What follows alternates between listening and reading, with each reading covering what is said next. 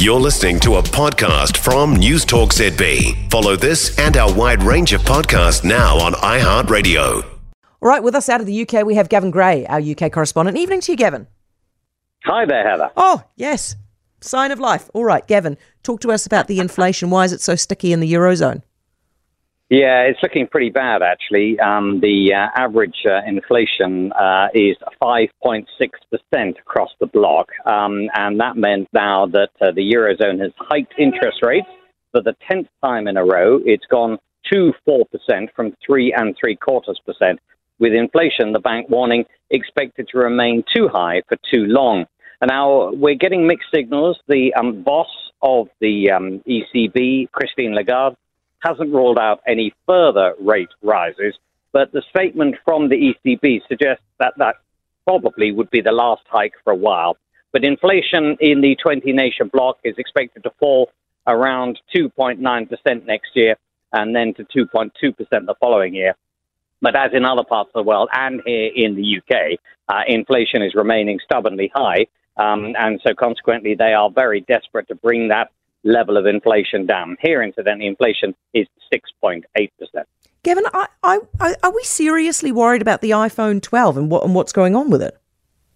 Yeah, very interesting. This, in that, um, of course, all nations check their devices that are being sold, particularly when it comes to electronic devices, for the electromagnetic radiation that is being given off. Now, there are strict levels as to what is permitted.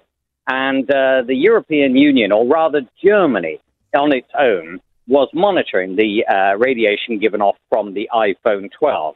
Uh, and they actually discovered that they uh, are really looking at those close contacts. So, in other words, if you've got it in uh, your pocket or you're holding it next to your head, and the German and the French authorities both looked at this, and it was the French authorities that came out saying, well, actually, they have exceeded the levels of radiation set in EU regulation in this first test. That's where it's right next to a person's body um, the second test, done at a slightly larger distance, like a phone in a jacket pocket or a bag, that passed the test.